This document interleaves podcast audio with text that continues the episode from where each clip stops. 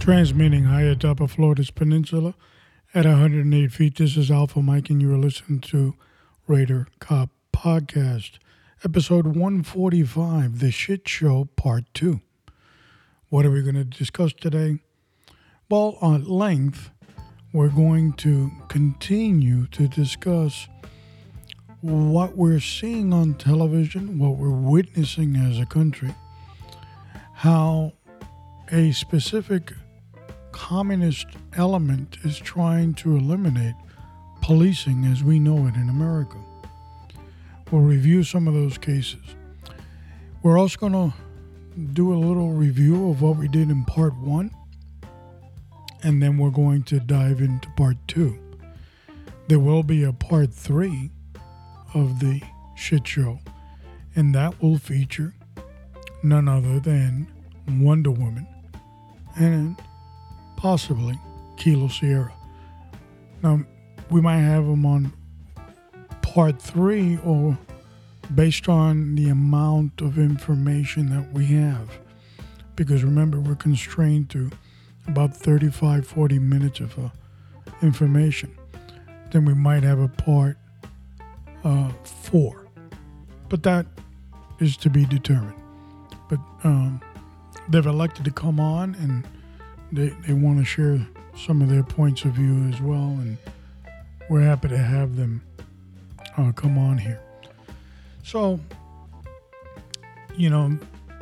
I've never ceases to amaze me how the Democratic left can't resist a grand opportunity to exploit things, and they are.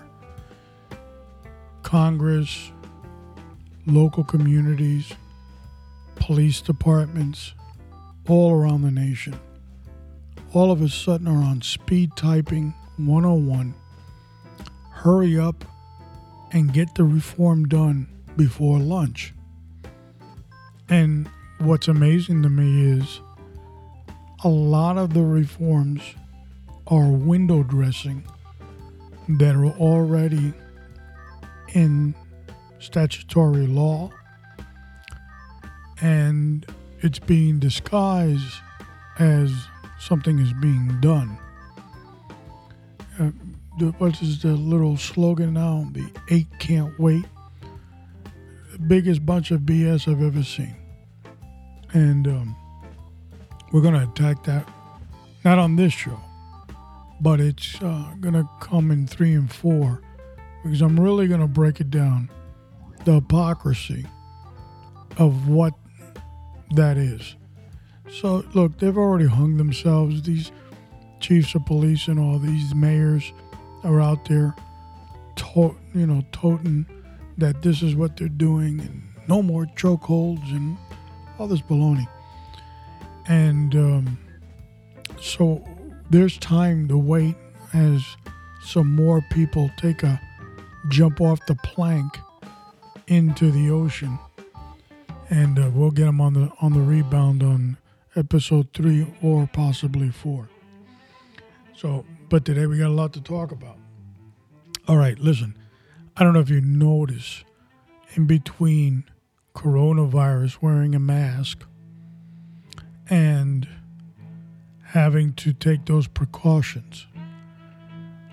But if you have a criminal mind or law enforcement mind, you see everybody going around wearing a mask. You even see people driving wearing a mask, which is, and they're in the car by themselves, which is in itself amazing. But it senses trouble. In some states, it's illegal, statutorily illegal, to wear a mask in public. Of course, this is coronavirus, and this is a national emergency, so therefore we just push that law off to the side because this is for public health. But what a great opportunity to mask yourself to commit a crime. Wouldn't it be? And I don't know if you've noticed, lately there's been a lot of riots, battery, assaults, shootings, breaking of property, damaging public vehicles, public buildings, private entities, department stores, and people getting hurt in the middle of it. Saw a video of the Guardian Angels, 40 years protecting civilians as volunteers, getting everything but the kitchen sink thrown at them in New York City. They held their ground. The rioters, a.k.a. the commies, could not penetrate the Guardian Angels' defense. Kudos to them. But today is a day that I want to briefly talk to you about the importance of being a concealed carry permit holder. Now, with the USCCA, and I am a part of it, so that's my disclaimer, and you can become a part of it also today. And I'll explain how. It's very easy. We do get a percentage or a small portion of if you become a member through our site or how I tell you to. And that, of course, will help us in providing more shows and other entities that we're looking to get into. Not going to be rich on it, I could tell you that. And that's not the purpose. But I actually believe that the purpose is educating Americans on wearing and being a legal carrier of the Second Amendment, concealed carry. But today you need more than ever protection, not only with a weapon to protect yourself, but you also need insurance. And that insurance policy guarantees legal protection, because I can assure you, as one commie lawyer I saw in an interview doing research for some of these podcasts, that he was so braggadocious and so out of his own suit to state that up to 6,000 lawsuits are ready to come out during all these riots and demonstrations. So don't kid yourself, folks. It's the left. They're coming at us at different angles, not only trying to scare you and terrorize you, they're also going to come at you legally. So all these lawsuits are going to really take its toll on the criminal justice system. So being a concealed carry member, can you imagine pulling out a gun and trying to defend yourself? What do you think? They're crucifying police officers with the legal authority to take out a weapon, stop a subject at any cost if great bodily harm is present. They're firing them and arresting them within 24 hours.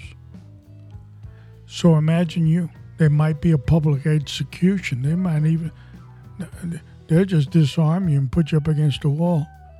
You know, you want a cigarette? Yes or no? And bomb, you're gone. So today more than ever, you need that legal protection. And we are strong advocates of the USCCA. As I said, we are part of the affiliate program, and I'm not hiding it, and I'm not ashamed of it. So if you simply just dial text from your cell phone to 87222, 87222, the word Raider, that'll link you to the USCCA, and you can go ahead and start to become a member, and it links our group to that membership.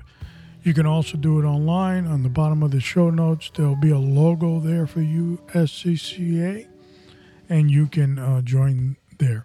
350,000 members have signed up to the USCCA. So I encourage you to think about it today. All right. So we're going to break down real quick, and then we're going to start our show on what we covered last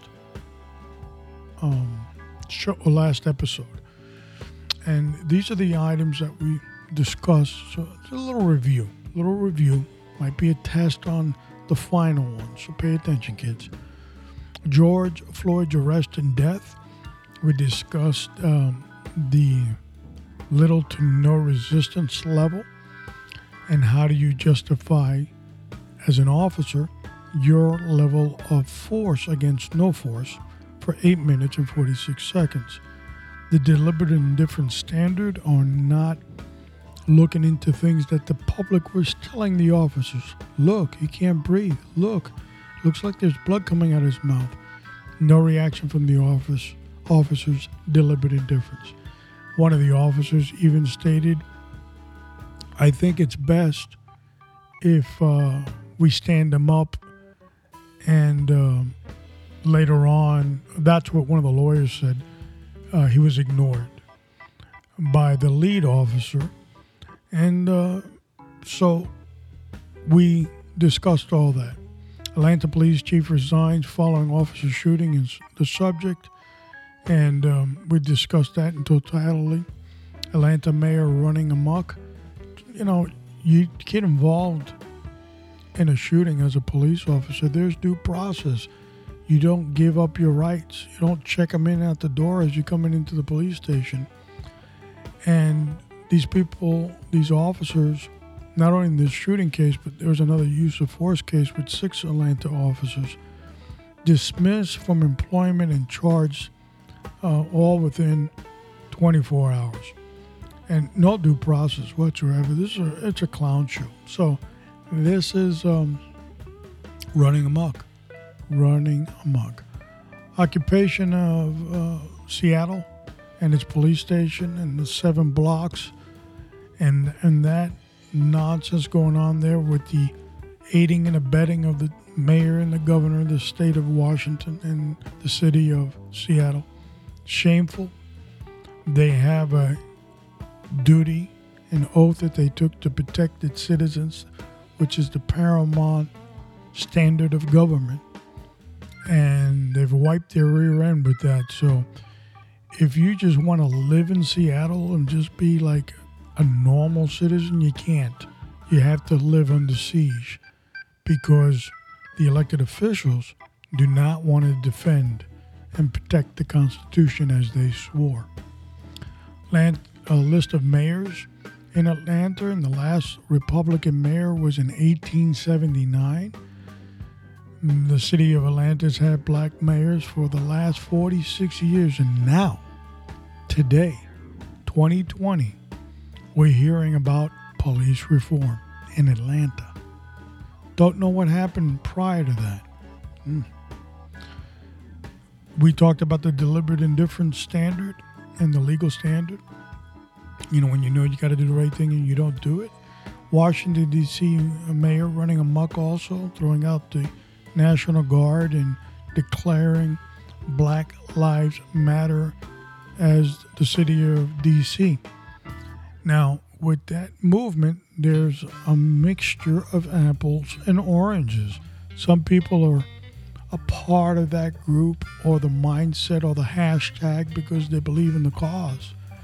But a lot of those individuals don't know what's behind the group and that sinister evil there is behind the group that will lead people to eat out of garbage cans in the future, like in Venezuela.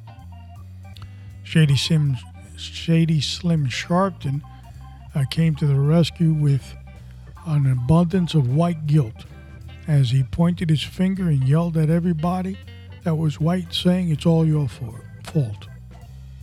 Qualified immunity, how that not only protects officers but other government officials, and how the Democratic Socialist Party now wants to get rid of it. And been on the legal scope for, gosh, since the 1960s, and no real opposition from the left because there is none. Supreme Court is based that on doctrine, not actual law, but they haven't attacked it because they have no substance in their argument. So they're trying to do it now, and it's actually failing. The eight can't wait BS, I told you about that. And report writing, the importance of it, and Florida streets become a frying pan. If I put a subject on the street face down as an officer, I cannot be deliberate indifference that the temperature is 99 degrees and the sun is boiling on the asphalt and my subject is face down and I'm trying to handcuff them. They're getting third-degree burns. There's got to be some sense of intelligence while conducting an arrest. And my last introductional point is to continue listening to the Raider Cop News segment, our third and final blog you might want to call it, or podcast on this type of news. Will end with 3 episodes as a total, and we break it down, everything that's been happening. And of course, every month, in the end of the month, there will be a Raider Cop Podcast news segment, and that you can find on RaiderCopNation.com under the segment of news. And you can, listen, it's about 35, 40 minutes, somewhere in those areas. But these are difficult times, and we've got to remember, you've got to be educated, because ignorance is what produces a lot of the nonsense that's happening today. So, to make sure that you're not ignorant in the Word of God, it's time for the Word of the Week.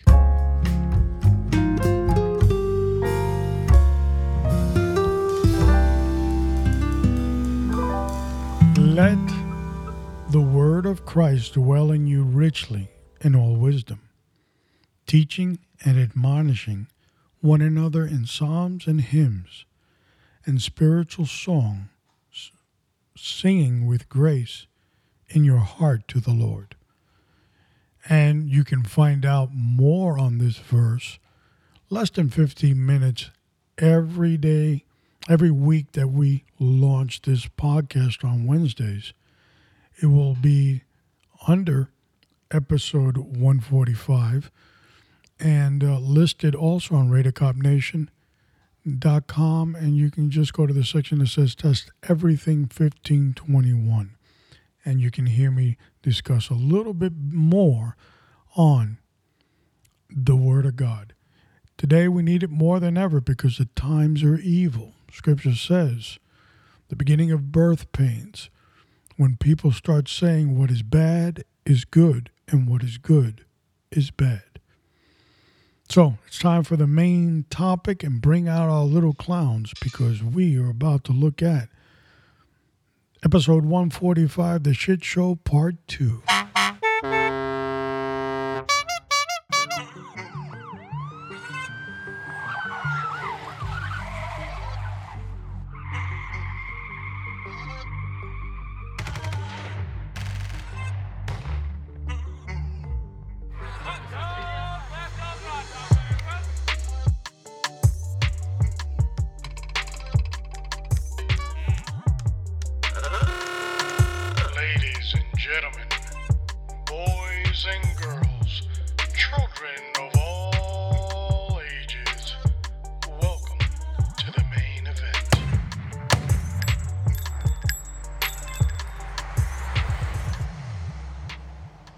Episode 145, Shit Show number 2. And we have an outline form of what we're going to talk about. And I'm going to also review 3 cases for you. And I think it's important more than ever because it's going to show the hypocrisy of government. But we're going to discuss, we went through the background of what we did on the first show. What is de-escalation and what that means to the media? We're going to discuss Jeopardy Triangle, what an investigator looks at in a shooting. We're going to briefly discuss due process for civil servants. We're going to look at situational awareness for officers. We're going to also look at concentrating on the scene or the stop, how officers are becoming a little too lackadaisical in their felony stops that are causing problems. And of course, we're going to look at violations or agencies that are under investigation by the Department of Justice. And we're going to look at 3 agencies in specific, and that's going to be the City of Miami Police Department, Chicago Police Department, and, the Seattle Police Department. Prior investigations, what the finding was from the Justice Department, and we're going to ask the question, 1, how come we're still in this situation? And 2, what did they learn from the investigation? I'm going to tell you what I learned and the premise of each case. And it should educate the listeners a little bit more than the hysteria that you're being told on television. You know, how many statues can you see come down? It's time to pay attention so you get some education of what's going on. All right, de-escalation. De-escalation, there's 2 forms of de-escalation. One is a form that is used with people that have mental illness and bringing down the subject from an excited state, hallucinatory type of state, into a more calm and realistic form of thinking. And the officer now tries to deal with the subject that most likely has some type of mental illness and bring them into reasonable thinking pattern. This is simply accomplished like having a usual conversation with a friend, not an enemy. Then there's de-escalation in the form of use of force, that while the officer is exhibiting force, the force has a beginning point, a middle point, and an ending point. Usually towards the ending point is where that de-escalation comes in. 2 words that mean totally different things. And that I've always seen as a problem. You know, we're going to have a pissing contest. Who came up with the word de-escalation first? But they do not mean the same thing in law enforcement terms. Hold on, my co-host is complaining here in the corner. All right, so my co-host has been de-escalated. And for more on my co-host, you can go to Instagram, A Day with Milo. It's day_with_Milo, M-I-L-O. All right, so now when we look at the de-escalation model, even when an officer is de-escalating a person in position of defusing a situation, there's a trigger point. That trigger point is decided by the subject. They're the ones that dictate what is occurring in the incident. Let me explain. So the guy is really agitated. The officer comes down. You never want to use terms like calm down because it's going to piss them off more. It's like igniting them. even the simple touch, you know, the officer puts his hands on, let's say, his shoulder or his elbow or something. Hey, that'll ignite them too. So you're at a pretty good distance and you're just standing there trying to determine what's going on. And as the person starts to come down into a reasonable form of thinking, that's a proper de-escalation. But let's say that the person or the subject starts to get agitated again and starts taking certain defensive positions, clenched fist, and is a little too close to the officer. The dynamics of the subject is dictating what's going to happen next. Now, if we use body cams, we're easily going to document a lot of that position. A lot of these body cams are totally horrible and useless.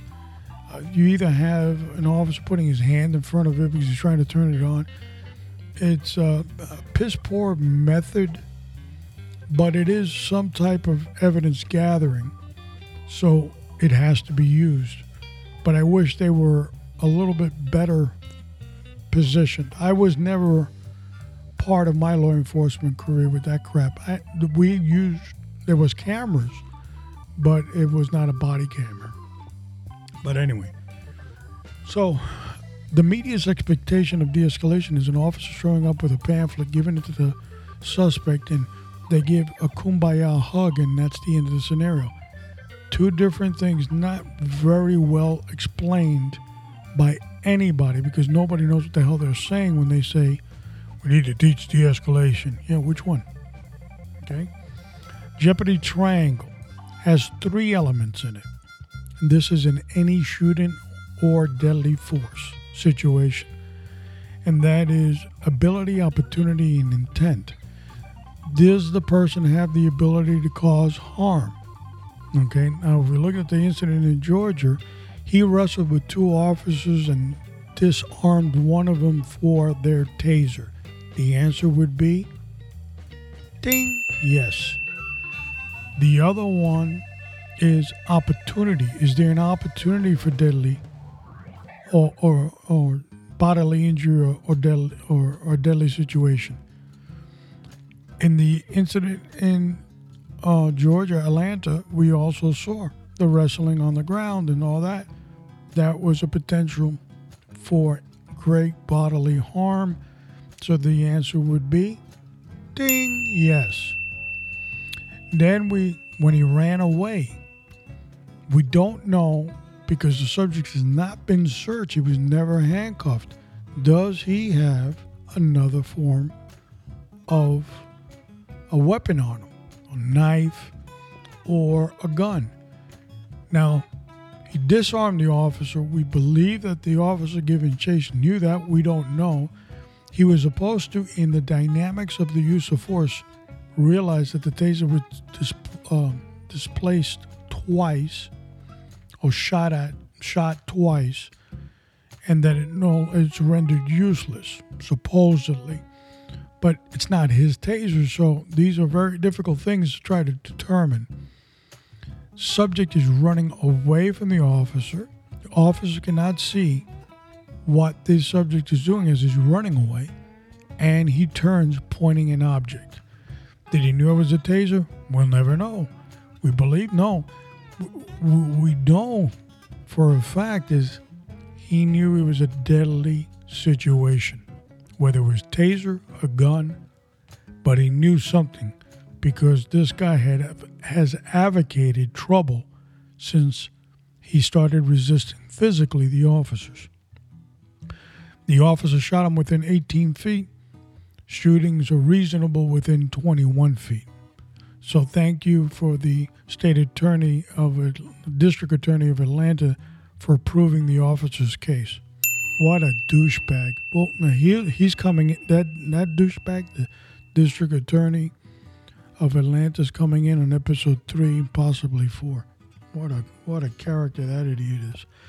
So in the Jeopardy Triangle, I was told by very experienced homicide detectives in the jurisdiction that I used to work in, that officer-involved shootings probably take them less than an hour to determine if they are justified if those three elements are there. Now, that doesn't mean that that's the end of the case, but it gives them a good intel as to what they have so far, and then they just continue to put it together. Witnesses, videotaping, distance. A lot of them are trained with Force Science, and we'll explain that before we end here. And so they know that some things are very realistic. We'll put it like that.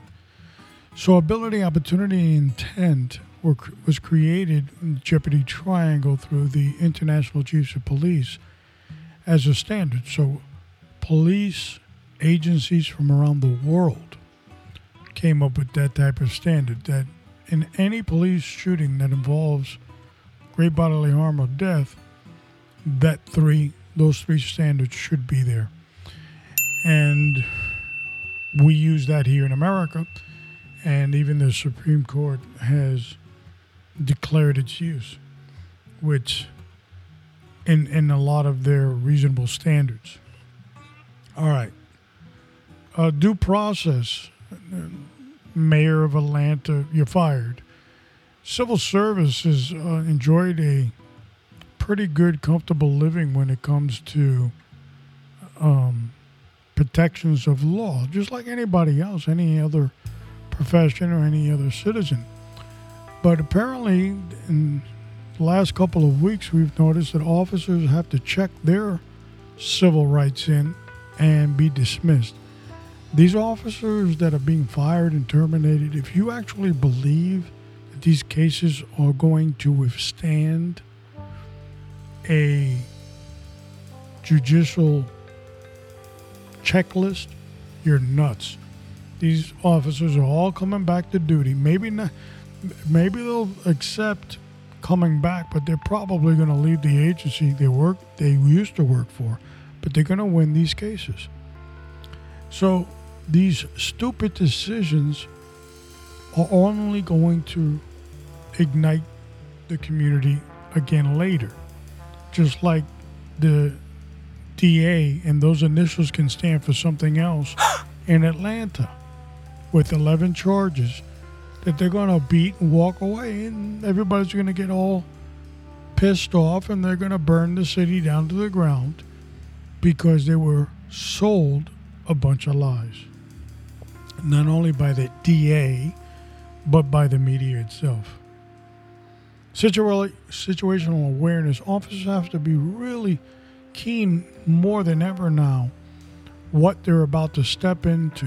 A lot of officers are being suckered into going to specific calls and, shots fired or whatever, and they get in there and there's a group of hooligans waiting for them. So, of course, I'm sure there's cameras positioned, cell phones positioned, just in case the officer uses inappropriate force. So situational awareness of officer safety and what you're walking into.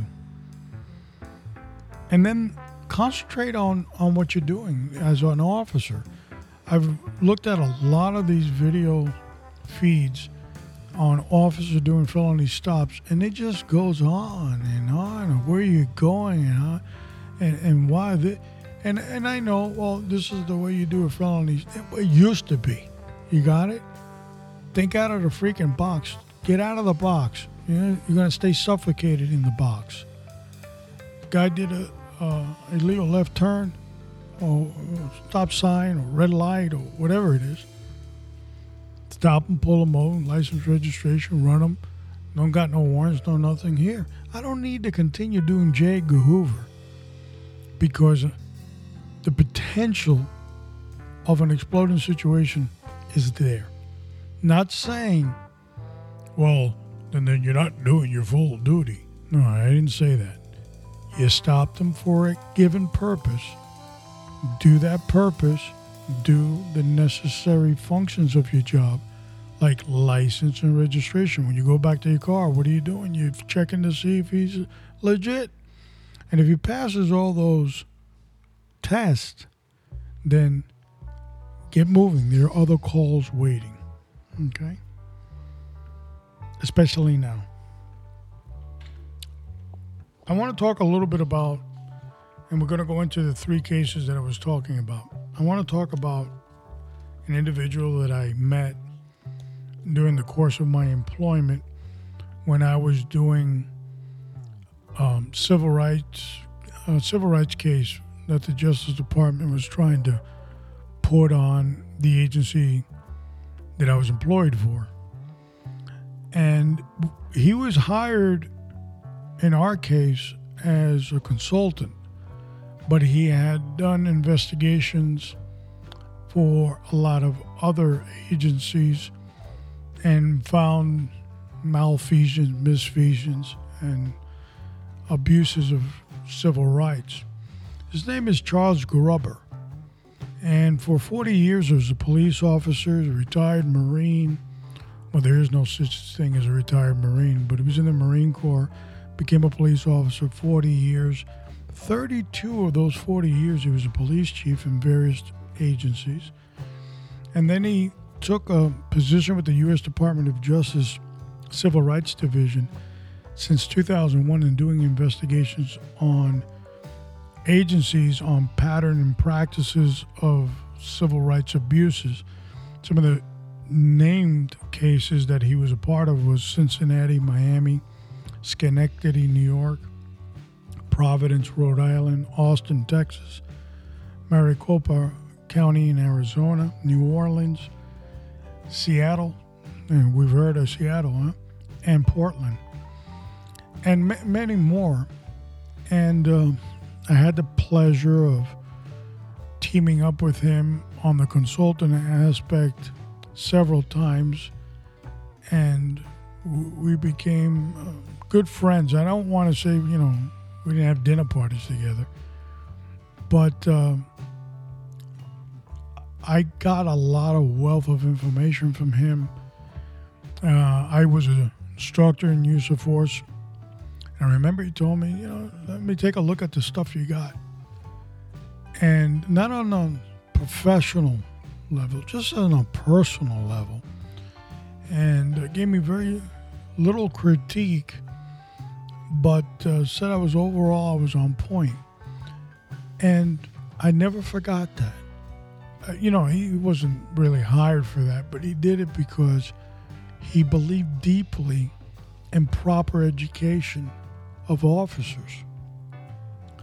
So I bring this up, and I'm going to bring up two cases before we get to those three Department of Justice cases I talked about, which are Miami PD, Seattle PD, and the last one, I forgot. Oh, Chicago PD. Now, I'm going to give you a story that he told us once in a training session.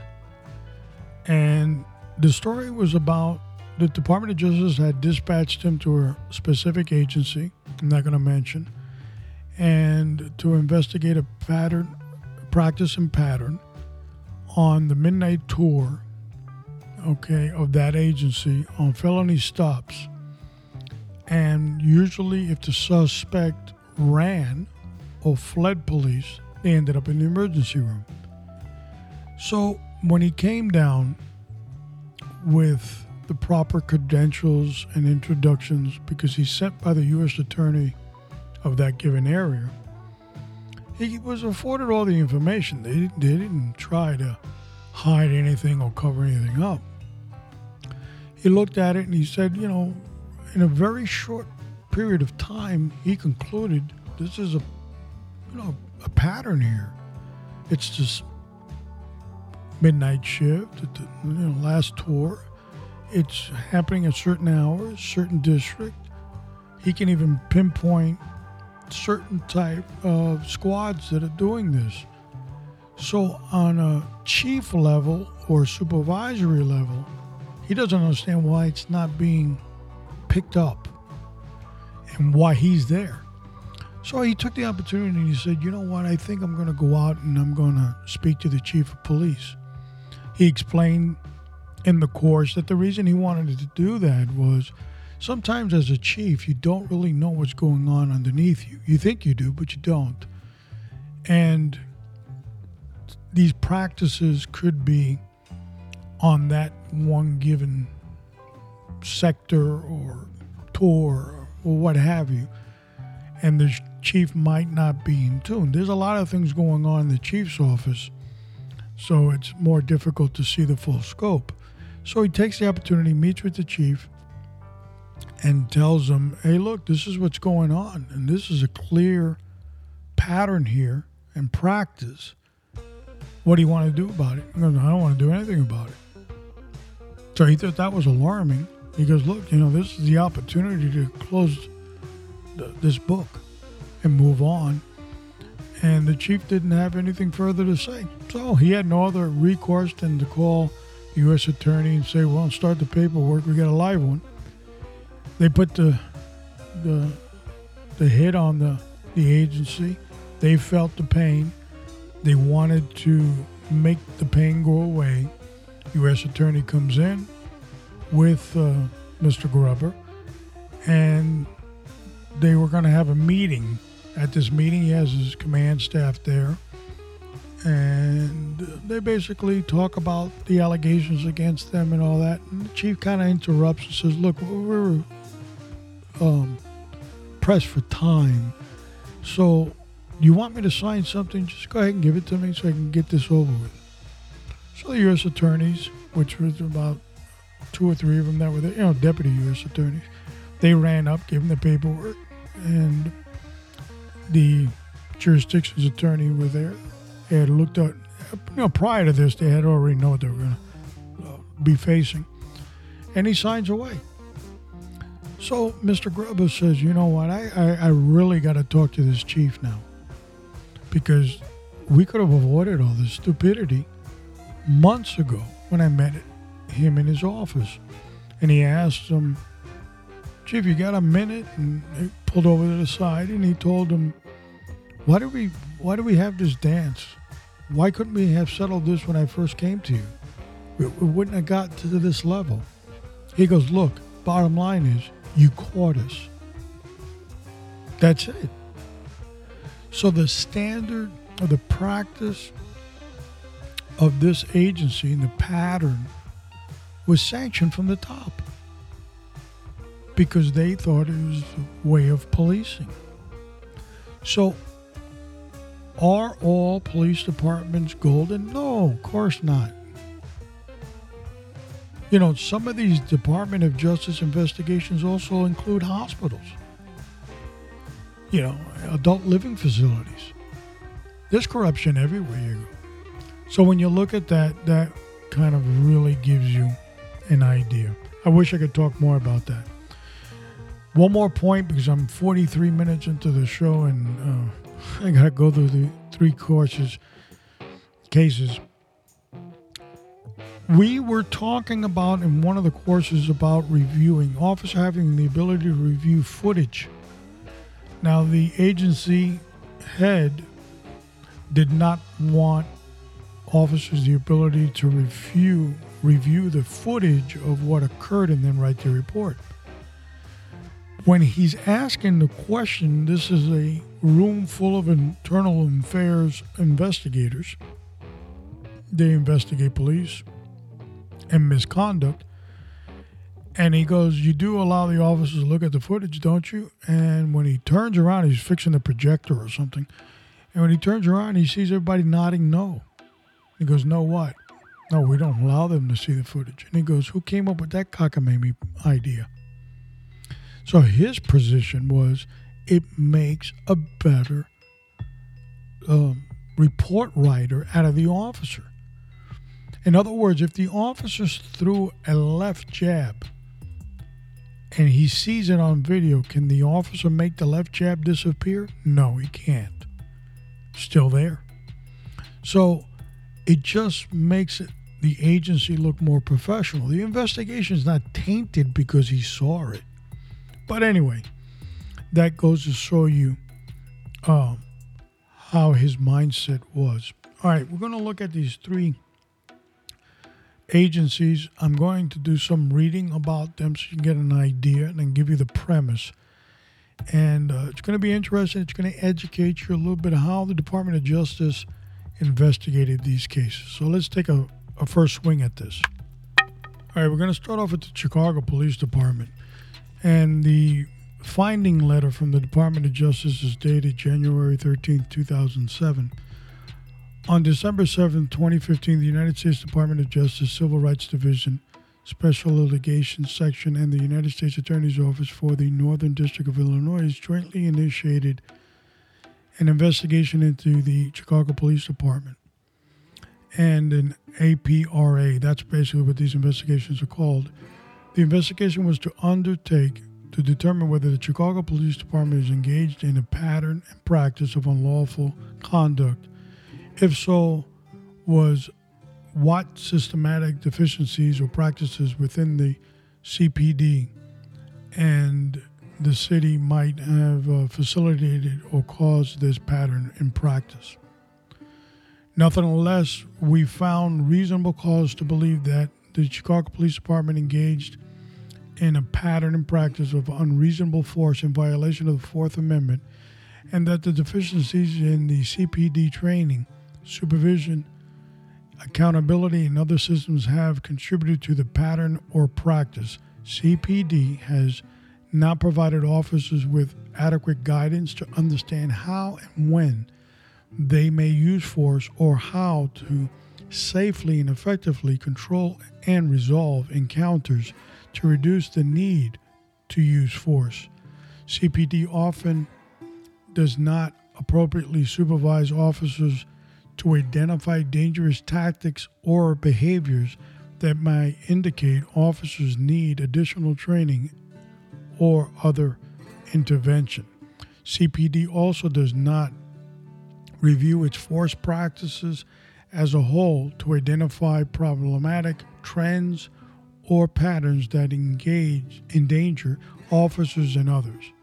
When officers use force, CPD often does not adequately review those force incidents to determine whether the force was used complied with laws or CPD policy, or other whether tactics the officer used were safe and effective. Consequently, the officers are asked to perform a dangerous job with insufficient guidance to whether the force practice are safe, effective, or legal. These failures have resulted in CPD engaging in a pattern of practice of using force in a manner that is unconstitutional, contrary to the department's policy, and unsafe, inappropriate use of force by the police, even when no lasting physical injury is involved, results in fear and distrust for many of the people whom the police are committed to protect and whom the police need as partners in that effort. CPD pattern of unlawful conduct is due to part in deficiencies in training and supervision. Now, a lot of what they're basically saying is that officers are poorly trained and there's basically no supervision on what they're doing. So when we look at police reform, and you know, that you want to stick it to the police officer, the poor guy walking the beat or patrolling a certain sector. It's a lot of these chiefs and major supervisors or executives in the agency, which are out to lunch. So that's Chicago. We're going to keep on moving here because we're kind of limited on time. And I want to hit now use of force with Seattle Police Department dated December 16, 2011.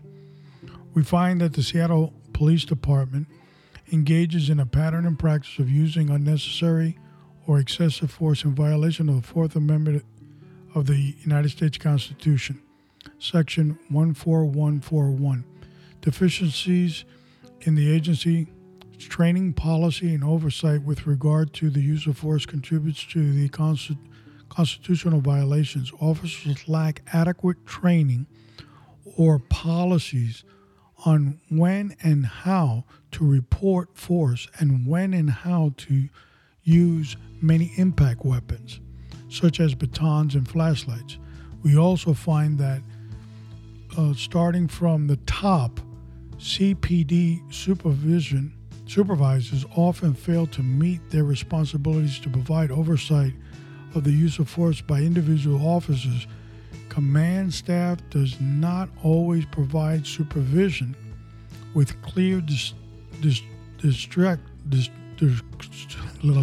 discretion or expectation of how to supervise the use of force. Discriminatory policies. We do not make a finding that Seattle Police Department engages in a pattern of practice or discriminatory policies, but our investigation raises serious concern on the issue. Some SPD policies and practice, particularly those related to pedestrian encounters, could result in unlawful policing. Moreover, many community members believe that SPD engages in the discriminatory policing. This perception is rooted in a number of factors, including negative street encounters, recently well-publicized videos of force being used against people of color, incidents of overt discrimination, and concern that the pattern of excessive force disproportionately affects minorities. This perception can significantly undermine the trust necessary for SPD to conduct effective policing in minority communities. The city and the police department needs to thoroughly examine the issue raised and addressed. All right, for the sake of time, we're going to go to a couple of incidents that the DOJ observed.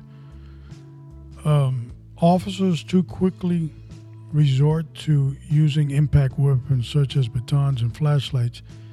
Indeed, we find that when SPD officers use batons, 57% of the time it either unnecessary or excessive. SPD officers escalated situations using unnecessary or excessive force when arresting individuals for minor offenses. This trend is pronounced in encounters with persons with mental illness and those under the influence of alcohol or drugs. This is problematic because SPD estimates that 70% of the use of force encounters involve these populations. And lastly, multiple SPD officers at the time use unnecessary or excessive force together against a single subject, or the excessive use of force incident we identified 61% of these cases involve more than one officer. So basically the Justice Department now, and there's many more examples on here, are kind of really spelling out what they're doing. And this is in 2011. So ask yourself, and I'll put it on the show notes, who are the mayors of Seattle from 2011 when all this investigation stuff is happening that George Floyd died? All right, next case, we go to the Miami Police Department, July 9th, 2011. And the findings of the Justice Department were from 08 to 2011, Miami police officers intentionally shot at individuals 33 times. While the number of shootings alone does not itself establish a pattern or practice of unreasonable force, it stands in stark contrast to a 20-month period of 02 to 04 in which there were no Miami Police Department officers involved in shootings at persons.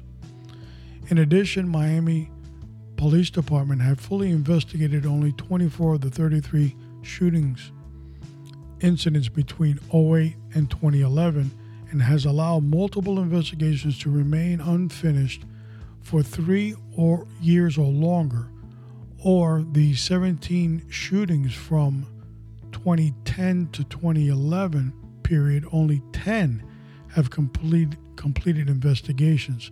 Miami Police Department itself determined 3 of these 10 shootings were unjustified, including one shooting in which the chief, Manuel Orosa, reversed the findings of the Firearms Review Board, which had originally found the shooting justified through the entire period of our review.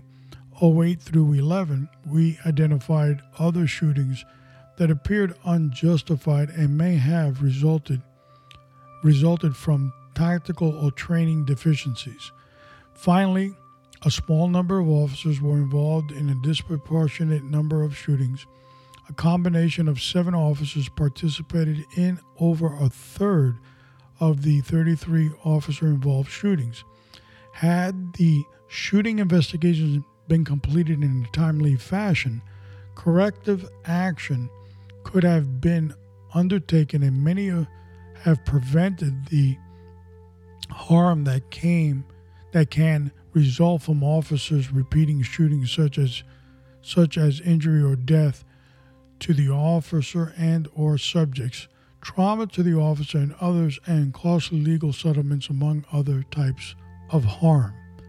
Although we appreciate the cooperation and professionalism of the Miami Police Department personnel demonstrated during the investigation, our ability to complete the investigation was delayed by Miami Police Department frequent inability to produce necessary documents in a timely fashion. Delays and productions were attributed to the fact that so many internal investigations were long overdue and could not be reviewed until completed. For example, despite repeat requests beginning from our first documented request of December 9th, 2011, and followed-up requests dated July 20th, 2012, September 2012, November 2012, we still have not received the complete file of all the shooting files we requested. It took months for us to receive other shooting investigation files. We requested more timely investigation, better investigating, tracking, and effective accountability measures would help Miami Police Department to prevent such internal delays and would likely reduce the number of officer-involved shootings going forward. So if you look at these 3 cases, there's one thing, one premise. It was either training, poor supervision, or delaying in investigations. This is why some agencies now have diverted from the agency itself investigating themselves and handing it to a higher authority like the state police. And because 33 investigations and 7, you're just dragging your feet, and that in itself causes more hysteria, biting the agency in the rear end. These trends are all around the country. Now, I'm not an advocate of these investigations from the Justice Department. I'm an advocate of doing proper policing. And proper policing comes from proper supervision from the chief on down. When you have chiefs that are making 6 figures and they're sitting in their office, and then their assistant chief and the major, and then we go down the command list, they're not being held accountable for the stupidity that are happening. So you have a group of officers in Miami PD that were identified at about 33% of the shootings. And so that tells you right there, you got the same officers involved in a shooting. Something's wrong. And, a lot of people say, well, it's the thin blue line and all this other crap. You know what it is? It's the thin blue laziness of getting up off your ass and giving proper training. Agencies don't want to spend the money on proper training, proper education, proper equipment, proper supervision, and levels of expectations from the first line of supervision is not clearly understood by the line staff. Sergeants, lieutenants, captains, they have a duty to have a relationship with their subordinates, and therefore they have to clearly establish their level of expectations in force. Lack of that produces the shit show. That's why I'm talking. So I don't have enough time to get through Force Science. I will post it down on the bottom what they are.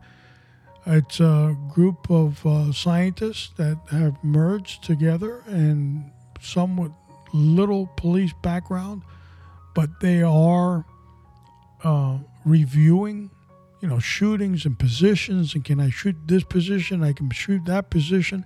A lot of people are saying the subject in Atlanta was shot in the back, and that was wrong. And Force Science has a whole study on how a subject could turn, shoot, and by the time you return fire, you've shot them in the back. But that's not what you saw when you pulled the trigger. So, give you a little breakdown on that. Shit show number 3 on the way. Our guest will be either both or one or the other. Wonder Woman, Okilo Sierra. We will continue playing these shows probably up to number 4, and then we'll go back to regular scheduled programming. Why? We live in troubled times, and we need to loudly state what's going on. Education and knowledge is power. Don't be a fool running your mouth if you don't know policing. It's a lot more detailed than you might think. It's a lot more detail than a news article in the New York Times. This is Alpha Mike. As always, it is my honor and my pleasure to be your host on Raider Cop Podcast. Continue to pray for yourself, because without you in the game, we have nothing. Continue to pray for your family, for your community, and most importantly, for the agency that serves you.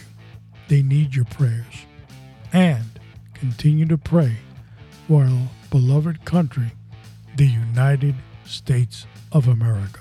This is Alpha Mike, and I'm out.